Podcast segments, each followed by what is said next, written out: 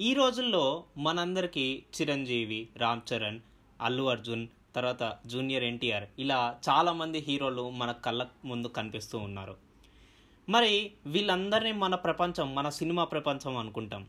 But కొంచెం వెనకాలకి వెళ్ళి చూస్తే మనకి సావిత్రి గారు సీనియర్ ఎన్టీఆర్ గారు ఏఎన్ఆర్ గారు అలా చాలామంది ఉన్నారు.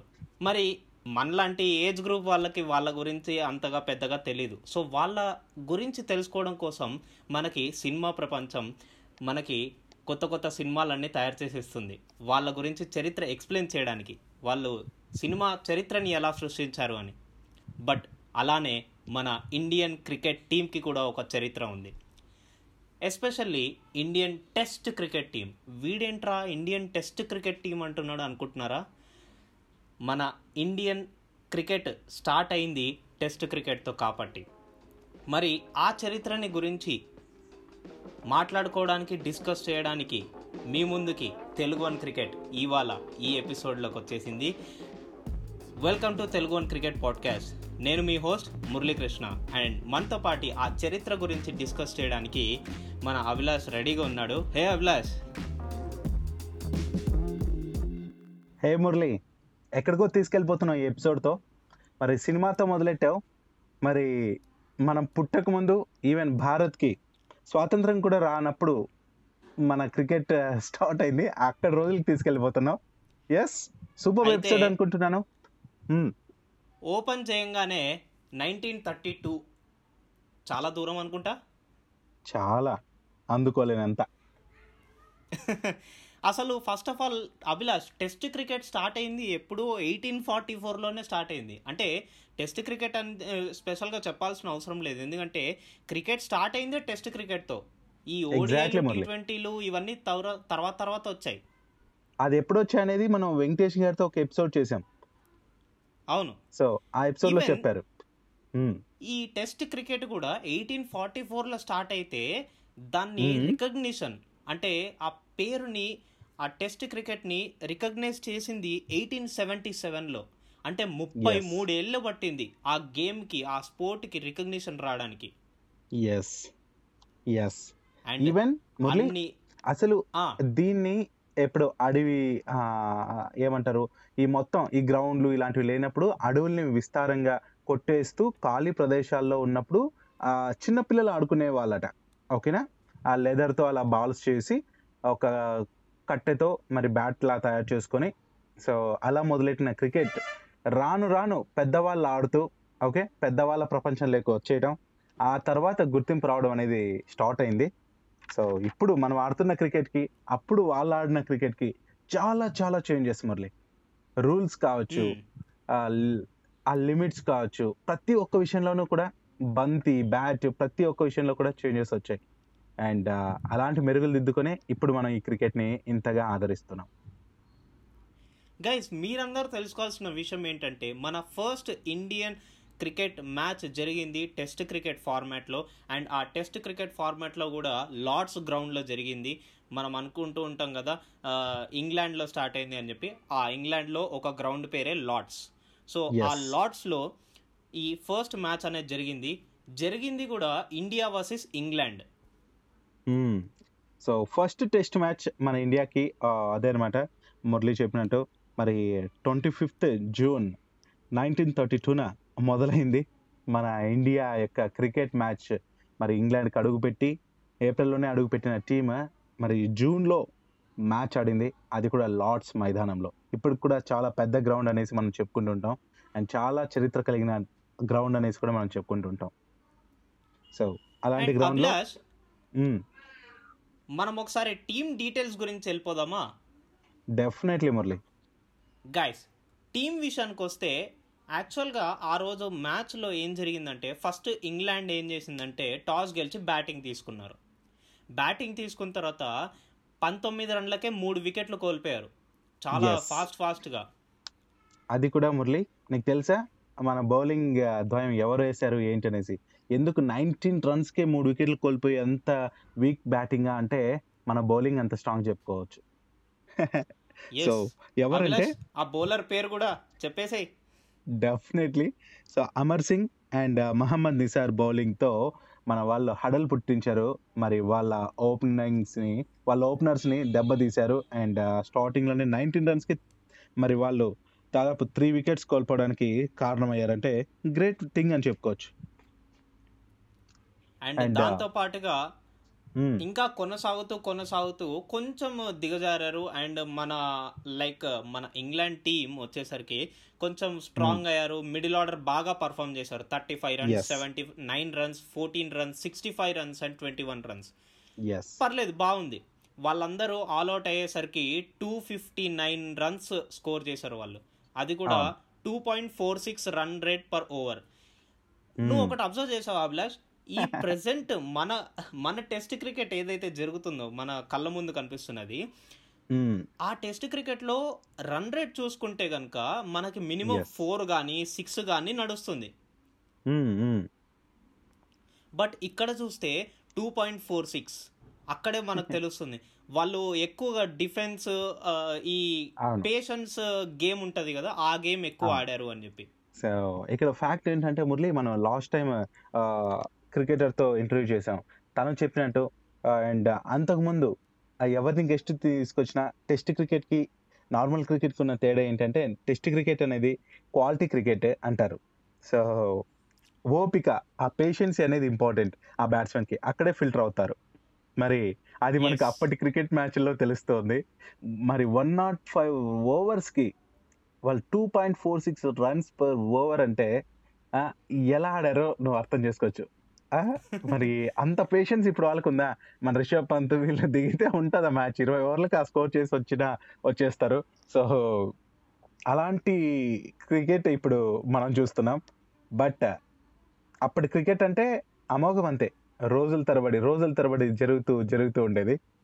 సో మరి అలాంటి ఆ మ్యాచ్లో మురళి మన కెప్టెన్ కెప్టెన్ దగ్గర నుంచి మొదలెట్టాలి? కెప్టెన్ సీకే నాయుడు మన Telugu Telugu batsmen Telugu bowler and Telugu captain అని చెప్పుకోవచ్చు మన భారత టీంకి ఫస్ట్ కెప్టెన్గా తను తన ఆ ఇన్నింగ్స్ని సో ఫస్ట్ కెప్టెన్గా తన ఇన్నింగ్స్ని మొదలెట్టాడు. అండ్ భారత్కి తను టూ త్రీ ఇయర్స్ పాటు సర్వ్ చేసినప్పటికీ కూడా మరి ఒక్క మ్యాచ్ కూడా గెలిచిపోయినప్పటికీ సో తన ఇన్నింగ్సే మనకు మొదలు కాబట్టి ఆ మ్యాచ్లో తనే హైయెస్ట్ స్కోర్ కూడా మురళి. అది కూడా చెప్పుకోవాలి మనం. Hmm. మరి I mean highest means 40 forty రన్లు score. చేశారు. Yeah yeah not a highest score I mean second highest score అని చెప్పుకోవచ్చు.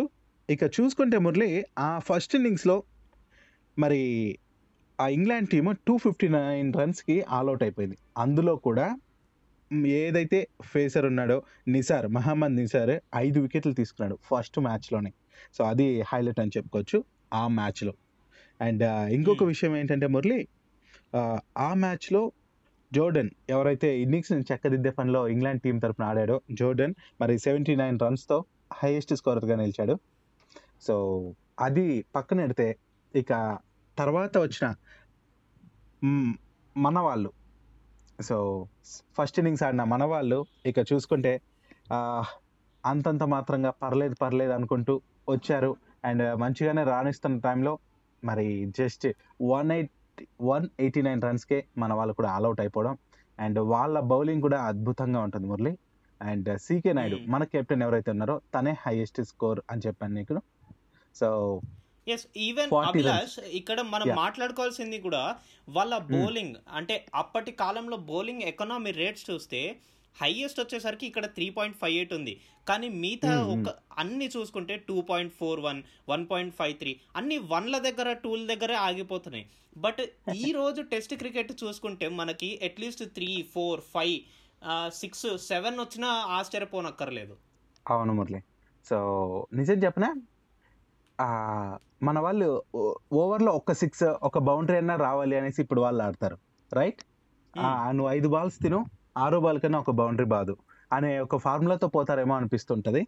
బట్ అప్పట్లో చాలా నెమ్మదిగా మనం ఈవెన్ ద్రవిడ్ని చూసే ఉంటాం మురళి. మన జనరేషన్ అంటే ద్రవిడ్ నుంచి చూసి ఉండొచ్చు ఆల్మోస్ట్ మరి ద్రవిడ్ అంటే మనం వాల్ వాల్ వాల్ అనేసి మాట్లాడుకుంటుంటాం. తను ఎంత నెమ్మదిగా కూల్గా ఓపిక్గా అవతల వాడు ఎన్ని గాయాలు చేసినా కూడా నెమ్మదిగా వాళ్ళ పేషెన్సీని పరీక్షించేవాడు తినో పేషెన్సీతో అసలు అంత పర్ఫెక్షన్ అంత ఓపిక ఎక్కడి నుంచి వస్తుందిరా అనిపించేది?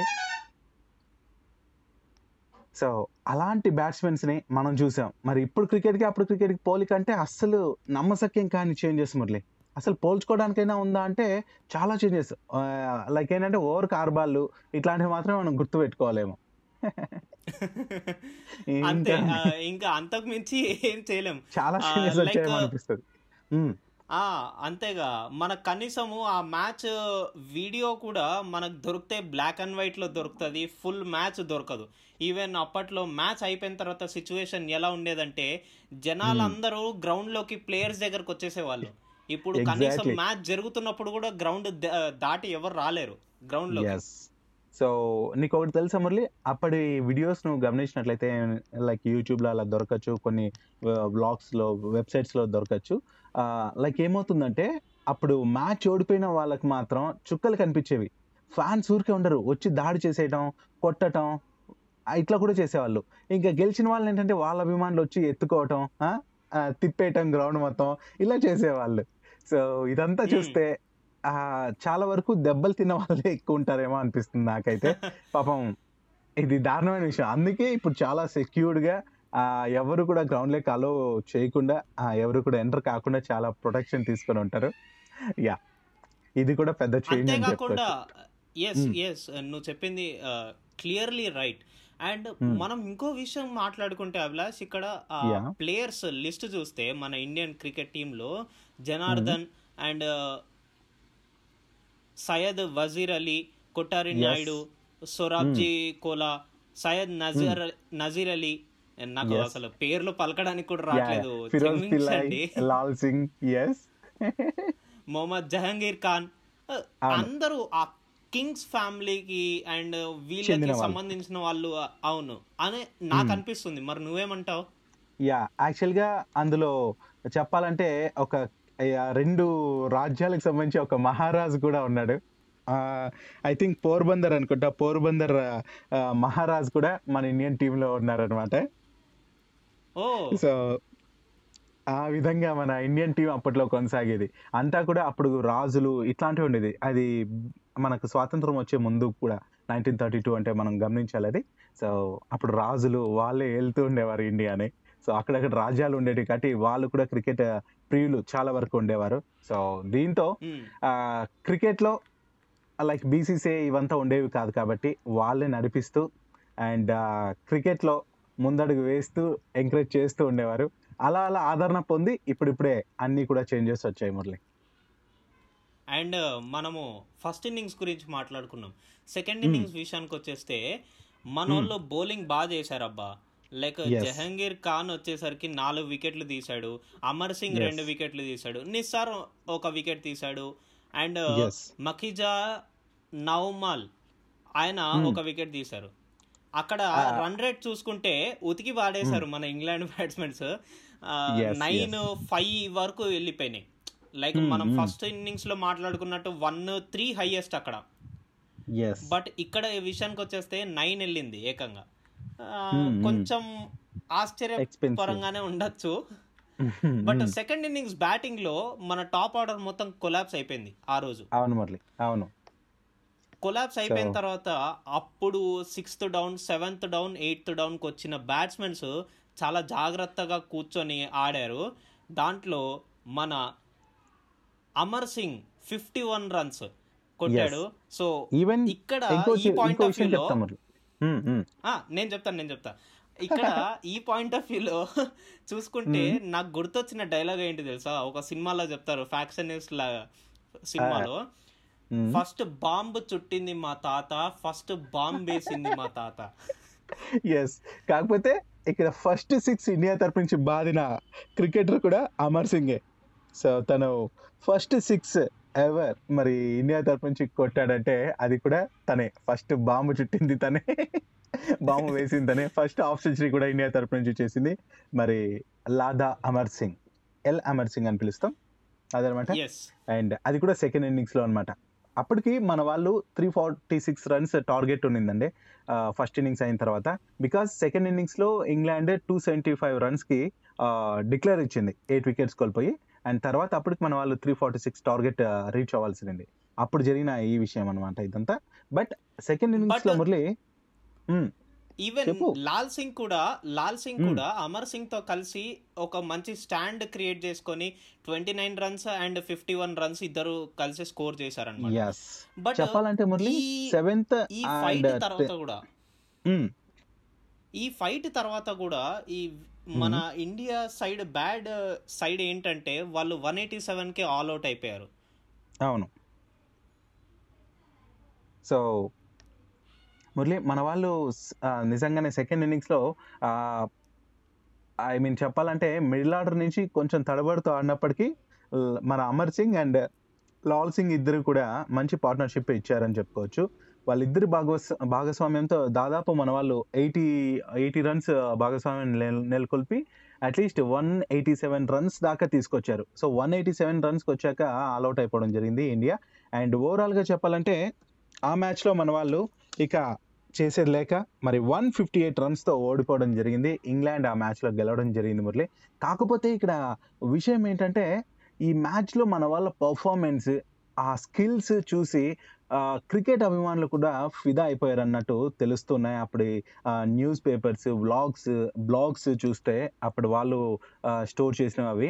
సో మనకి ఇవంతా కూడా తెలుస్తాయి. అప్పటి నుంచే ఇండియాలో మరి క్రికెట్కి అప్పుడప్పుడే క్రికెట్ అంటే తెలుస్తున్న రోజులు. మరి అప్పుడప్పుడే ఇంకా మన ఇండియా తరపు నుంచి క్రికెట్ టీం ఇలా ఆడటం అండ్ ఇంత మంచి పోటీతత్వం అనేది ఇవ్వటం. సో చాలా వరకు క్రికెట్ పైన ఇంట్రెస్ట్ పెరగడానికి రీజన్ అయ్యింది అనేసి చెప్పుకోవచ్చు. కారణమైంది అని చెప్పుకోవచ్చు మరి మురళి ఉన్నావా? అలా ఊహించుకుంటున్నావా? ఉన్నానవ్వా. అంటే అసలు నాకు ఈ టైలెండర్స్ ఇప్పుడు మనం మాట్లాడుకున్నాం. లాల్ సింగ్ అండ్. అమర్ సింగ్. ఇప్పుడు మన ప్రెసెంట్ ఇండియన్ టెస్ట్ క్రికెట్ టీమ్లో చూస్తే వాషింగ్టన్ సుందర్ రవీంద్ర జడేజా. గుర్తుకొస్తున్నారు నాకు. నిజంగా మురళి నిజంగానే. సో అలాంటి ద్వయమే వాళ్ళిద్దరిది కూడా. ఇద్దరు కూడా అదరగొట్టారు అప్పట్లో. ఇప్పుడు అంటే టీమ్ మనకు నాకు తెలిసి ఏమనిపిస్తుంది అంటే అజిత్ అగర్కర్ ద్రవిడ్ గంగూలీ వీళ్ళు ఉన్నప్పుడు కొంచెం టైలెండర్స్ అంత బాగా అనిపించలేదు. లైక్ బౌలర్స్ అంటే బౌలింగ్ మాత్రమే చేయాలి అనేలా ఉండేదేమో. తర్వాత చాపెల్ వచ్చాక Mm, mm. కోచ్గా మారింది మన వాళ్ళు కూడా. చివరి బ్యా చివరి క్రికెటర్ వరకు టీంలో చివరి ప్లేయర్ వరకు కూడా బ్యాటింగ్ చేయొచ్చు బౌలింగ్ చేయొచ్చు దుమ్ము దులపచ్చు అనేది అప్పటి వరకు మన వాళ్ళకి క్లారిటీ రాలేదేమో అనిపించింది నాకు. ఏదంటే ఆ మ్యాచెస్ అన్ని నేను గమనించాను కాబట్టి. లైక్ లక్ష్మీపతి బాలాజీ అజిత్ అగర్కర్ అయితే. మరీను. చివర్లో వస్తే వాళ్ళు ఏంటంటే ఏదో వచ్చామా బాల్ వేస్తుంటే బ్యాట్ అడ్డు పెట్టామా అవుట్ అయిపోయా అన్నట్టే ఉండేది కానీ అట్లీస్ట్ నిలబడదాం వికెట్ నిలబెట్టి కొంచెం అవతల బ్యాట్స్మెన్ మంచోడు ఉన్నాడు అనుకో మిడ్లో దిగిన అతను. తనకు కొంచెం ఛాన్స్ ఇద్దాం అనేలా కూడా ఇచ్చేది కాదనమాట. బట్ ఇప్పుడు వాళ్ళు. ఆ చేంజ్ని చివరి వరకు కూడా బ్యాట్తో జులిపించగలరు. మన అశ్విన్ అయితే ఏంటి? ఆ మురళి చివర్లో వచ్చి కూడా సెంచరీలు చేసిన ఘటనలు. ఉన్నాయి. మన భువనేశ్వర్ కూడా అట్లీస్ట్ ఆడతాడు. సో డిఫెన్స్ ఆడటం కావచ్చు బ్యాట్ని కొంచెం హ్యాండిల్ చేయగలగడం ఇదంతా కూడా ఉంటది. అప్పట్లో అది లేదు. బట్ ఇక్కడ లాల్ సింగ్ అండ్ అమర్ సింగ్ చూసుకుంటే ఈ మ్యాచ్లో మంచిగానే రాణించారు అండ్ చివరి వరకు పోరాడారని అనుకోవచ్చు. ఈ వాళ్ళంతానే ఇన్నింగ్స్లో అవుట్ కాకపోతే ఫస్ట్ ఇన్నింగ్స్లో మొహమ్మద్ నిసార్ కూడా ఫైవ్ వికెట్స్. తీశాడు. So five wicket. హాల్ కూడా first Indian cricket test cricket మ్యాచ్లోనే జరిగింది. అవును ఫైవ్ వికెట్స్ తీయటం. అండ్ ఆ మ్యాచ్లో తను ట్వంటీ సిక్స్ ఓవర్స్ వేసాడు మూడు మేడిన్లు కూడా వేసాడు మురళి. ఫైవ్ వికెట్స్ అది ఎకానమీ చూసుకుంటే మరి త్రీ పాయింట్ ఫైవ్గా ఉంది. అండ్ గ్రేట్ అని చెప్పుకోవచ్చు. నిజంగానే అప్పట్లోనే ఇట్లాంటి బౌలింగ్ ఇది ఉందా అంటే అప్పటి రూల్స్కి అప్పుడు దానికి సూపర్ అనే చెప్పుకోవచ్చు. అంతే కదా? అసలు మన తాతలు కూడా చూస్తుంటారేమో అనిపిస్తుంది మురళి నాకు. నేను మా డాడీని అడగాలన్నా కానీ ఆ. ఇయర్లేమో చాలా ఎంకాలకు ఉన్నాయి చాలా బ్యాక్. ఉన్నాయి. సో మొత్తంగా అసలు చెప్పాలంటే ఐ థింక్ అప్పటికి ప్లేయర్ ఆఫ్ ది మ్యాచ్ ఇట్లాంటి అవార్డులు కూడా లేవని నాకు అనిపిస్తుంది మురళి. సో ఉన్నింటే మాత్రం ఎవరికొవరికి వచ్చేదేమో. బికాస్ దాని గురించి చాలా సర్చ్ చేశాను నేను. ఈవెన్ ఇప్పుడు బుక్స్ అయితే నాకు తెలిసిన ఫ్రెండ్స్ కొద్ది మంది ఆ, తెలిసిన అంపైర్స్ ద్వారా ఇట్లా ఇచ్చేసినప్పటికి దొరకలేదు నాకు. నాకు తెలిసిన వాళ్ళ ద్వారా. ఈవెన్ గూగుల్లో చూసినా కూడా ప్లేయర్ ఆఫ్ ది మ్యాచ్ అవి ఎప్పుడు స్టార్ట్ అయ్యాయి ఏంటనేది కూడా ఒక నాకు ఎపిసోడ్లో మనం మాట్లాడాలి. బికాజ్ ఆ మ్యాచ్లో అయితే జరగలేదు అనమాట అది. అండ్ ఇక బ్యాటింగ్ స్టార్ట్ చేసింది ఇంగ్లాండ్ టాస్ గెలిచి ఇంకా ఆ విధంగా అట్లా ఫస్ట్ ఇన్నింగ్స్ సెకండ్ ఇన్నింగ్స్లో లీడ్ కనబరిచింది. అండ్ మన వాళ్ళు మంచి పోరాట పట్టం ఇవ్వటమే నేను చెప్పాను కదా. సో భారత్లో క్రికెట్ పైన అభిమానం పొందట పొందటానికి మురళి ఈ మ్యాచ్ ఎంతగానో హెల్ప్ అయిందని అయితే చెప్పుకోవచ్చు మురళి. సింప్లీ సేయింగ్ పునాది సెట్ చేసింది. Exactly exactly Murali. అండ్ చెప్పాలంటే మరి అందులో నత్వర్ సింగ్ నత్వర్ సంజీ బహదూర్ అనేసి పోర్బందర్ మహారాజ్ కూడా ఉన్నారు. కాకపోతే బెంచ్కే పరిమితమైనట్టున్నారు. బట్ తను కూడా ఆ మ్యాచ్లో పాల్గొన్నారు అనమాట సో ఈ విధంగా చాలామంది అప్పుడు రాజుల ఫ్యామిలీ నుంచి వచ్చి మరి ఇండియన్ క్రికెట్ కూడా సేవలు చేసిన వాళ్ళు ఉన్నారు నిజంగా హ్యాట్స్ ఆఫ్ తెలుపుకోవాలి. వాళ్ళే లేకపోతే ఇప్పుడు ఇలా ఐపీఎల్ వన్ డేలు ఆ ఆసియా కప్లని ఆ కప్లని ఈ కప్లని ఈవెన్ మురళి నువ్వు ఇంకోటి గమనించావా? ఇప్పుడు మనం చెప్పిన ఈ ప్లేయర్స్లో కొందరి పేర్లతోనే ఇప్పుడు కూడా మనకు టోర్నమెంట్స్ జరుగుతుంటాయి కప్స్ జరుగుతుంటాయి పెద్ద పెద్ద టోర్నీలు జరుగుతుంటాయి. స్టేడియం పేర్లు కూడా వీళ్ళల్లో చాలామంది ఉంటాయి. ఇట్లాగా చాలా చాలా జరుగుతుంటాయి. ఇవంతా కూడా గ్రేట్ థింగ్స్ వాళ్ళు నిజంగా లెజెండ్స్ అని చెప్పుకోవచ్చు. ఇలాంటి మరిన్ని లెజెండ్స్ విషయాలు డిస్కషన్స్ కోసం మనం నెక్స్ట్ ఎపిసోడ్ కోసం వేసి చూడాలి. రిపీటింగ్ ఇట్ అగైన్ ఇలాంటి లెజెండ్ డిస్కషన్స్ కోసం వింటూనే ఉండండి తెలుగు వన్ క్రికెట్ పాడ్కాస్ట్ యొక్క నెక్స్ట్ ఎపిసోడ్. నేను. అభిలాష్ మీకోసం ఇలాంటి మరిన్ని చాలా ఇంట్రెస్టింగ్ అండ్ మనకే తెలియని విషయాలు రీసెర్చ్ చేసి మరి మీకోసం తీసుకొస్తున్నాం. సో వేచి ఉండండి. స్టేట్ యూన్ బాయ్ బాయ్ ఎస్ అదనమాట గైస్ నా తరపు నుంచి కూడా పెద్ద బాయ్ చెప్పేస్తున్నా. మరిన్ని ఎపిసోడ్స్తో మీ ముందుంటాం. Signing off Abhilash.